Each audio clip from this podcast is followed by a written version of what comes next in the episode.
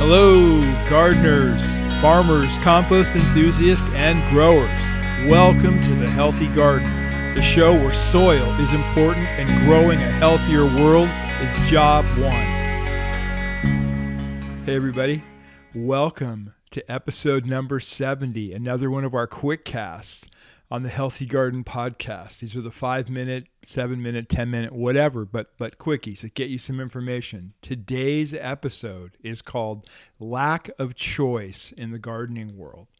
So, do you ever wonder why you walk into the nursery, you walk into the big box stores, you walk into even the Costco's of the world, and you and, and you see that every single gardening product is the same, especially the soils. Like the soils like you look at those colored bags the green ones the the yellow ones you've got the orange ones they've got little flowers and daisies and and little tomatoes and they're all the same and they look really cheery and really happy and they're all the same lined up in every single nursery across the globe.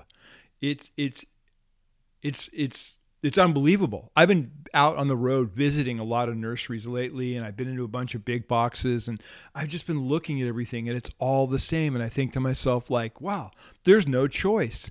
Nobody has any choice. And why is that? I can tell you why. Because gardening is not just a little gardening hobby industry. It's not this thing that we think it is, that mentally we all think about when we walk out into our garden. Hey, I'm in this really great, amazing space and I'm doing something great and I'm getting my hands dirty and I'm growing some plants and I'm growing some food. It's a big business, gang. It's about consolidation. It's about big distribution. It's about global dominance by big money companies who have their fingers in everything big chem, big ag, and now big gardening. So when you walk into your nursery and it's like, oh, and they're all pushing this product or that product, they're all the same. Or they have the sister company's product over at the depot, but they don't have it at the nursery because they do two labels. So what they're doing is they're trying to grab as much of your business as they can. And that means this that between 2022 and 2030, industry experts globally, so the biggest producers, and this is another far out thing, the biggest producers of peat and peat free soil products and potting mixes and potting composts are Europe, and then second, the United States, and then Canada.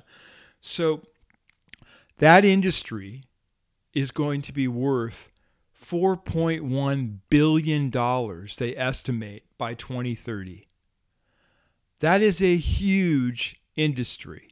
That is a lot of bags of potting soil. And, th- and that's just the potting soil part of it and the potting compost part of it, which is what they in, in Europe they call potting compost. So think about this. You know, th- there's a there's big players in here like like uh, Compo and Sun Gro, Scotts Miracle-Gro, Lambert, uh, Espoma, uh, Vermicompost you've got big players in there and big entities and part of them are, are, are, are owned by big owners of their companies are the vanguard group and goldman sachs. So you've got big people here that you're dealing with.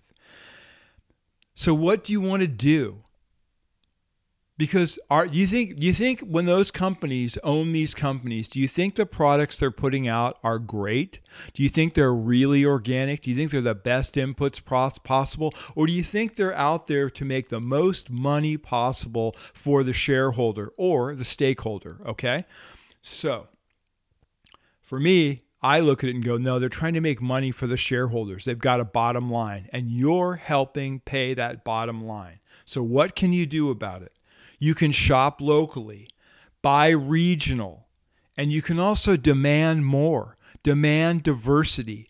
Look for real organic products, non GMO products, products that are really naturally biologically available and don't have a bunch of um, biologists and chemists adding uh, bacteria and fungi to mixes. Find composts that are really true organic and farm made. Buy those products and start demanding that your nursery gets rid of all of the same old, same old, same old, so that you have a choice. You have the ability to dictate the terms. You're the consumer. Without you, these stores, the big boxes, the local nursery, the Costco's of the world are nothing. Have a great day and happy and healthy gardening.